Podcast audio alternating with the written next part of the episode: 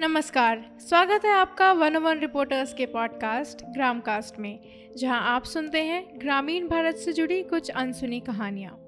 मैं हूँ अर्चिता पुराणिक और आप तक इस पॉडकास्ट को पहुँचाया है तेजस दयानंद सागर ने। आज के एपिसोड में हम बात करेंगे ऐसी कम्युनिटीज और लोगों के बारे में जो पर्यावरण संरक्षण को लेकर सक्रिय हैं और जंगल का महत्व समझकर उनका संरक्षण कर रहे हैं।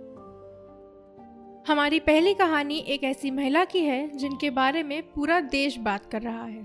बातें पेड़ पौधे और जंगलों की हो और तुलसी गौड़ा जी का नाम ना लिया जाए, ऐसा कैसे हो सकता है? तुलसी गौड़ा जी को हाल ही में उनके बीज विकास और जंगल संरक्षण के क्षेत्र में काम करने के लिए भारत सरकार की ओर से पद्मश्री से नवाजा गया है। तुलसी गौड़ा जी का इन्वायरमेंटलिस्ट बनने का यह सफ़र तब शुरू हुआ जब वह अपनी माँ के साथ नर्सरी में काम करने जाती थी। जहाँ उन्होंने अगले 30 साल तक एक डेली वेज वर्कर के रूप में काम किया।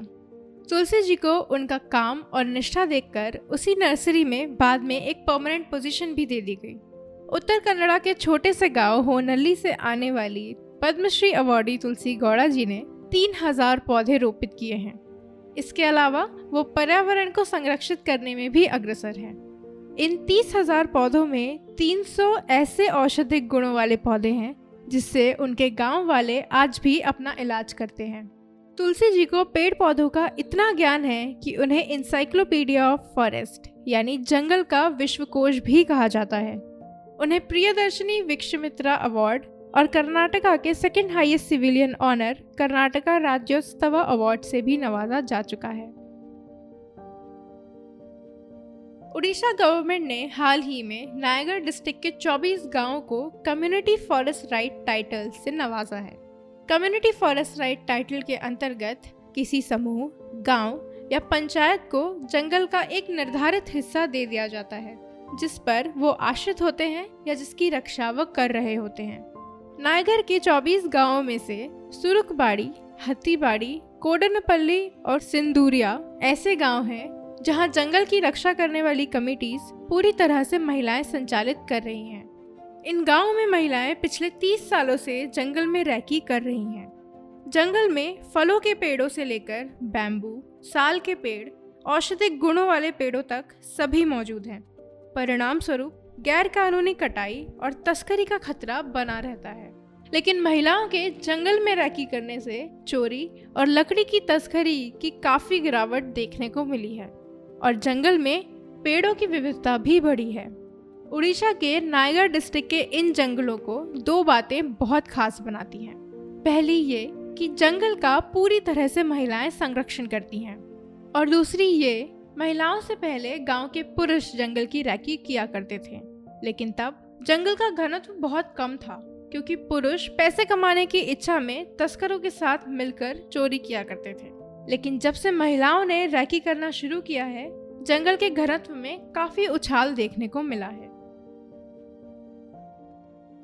हमारी अगली कहानी है सागर डिस्ट्रिक्ट के माने गाँव और डोंगरिया गाँव की, जहाँ के लोगों के सामूहिक प्रयास से आज 1030 एकड़ ज़मीन पर हरा भरा जंगल खड़ा है। इंडियन फार्मर्स फर्टिलाइजर्स कोऑपरेटिव ने 1998 में 200 पौधों से शुरुआत की थी। उनका लक्ष्य था स्थानीय लोगों को रोज़गार और ईंधन देना।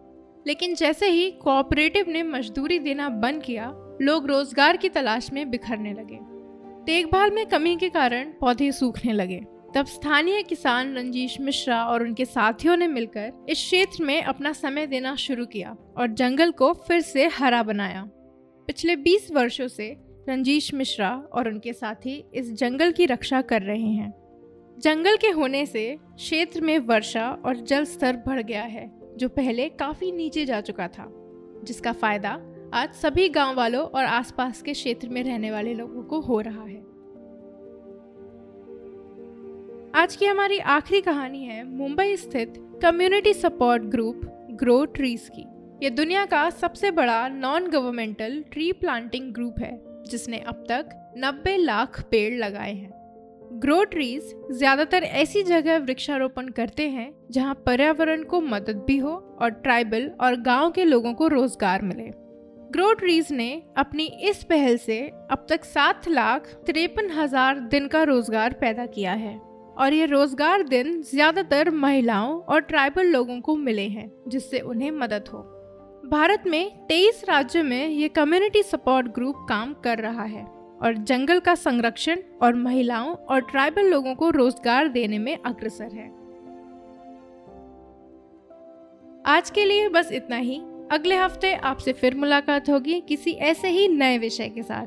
तब तक सुनते रहिए ग्रामकास्ट, ग्रामीण भारत से जुड़ी अनसुनी कहानियाँ। अब गूगल एमेजॉन एप्पल और स्पॉटिफाई पर भी उपलब्ध।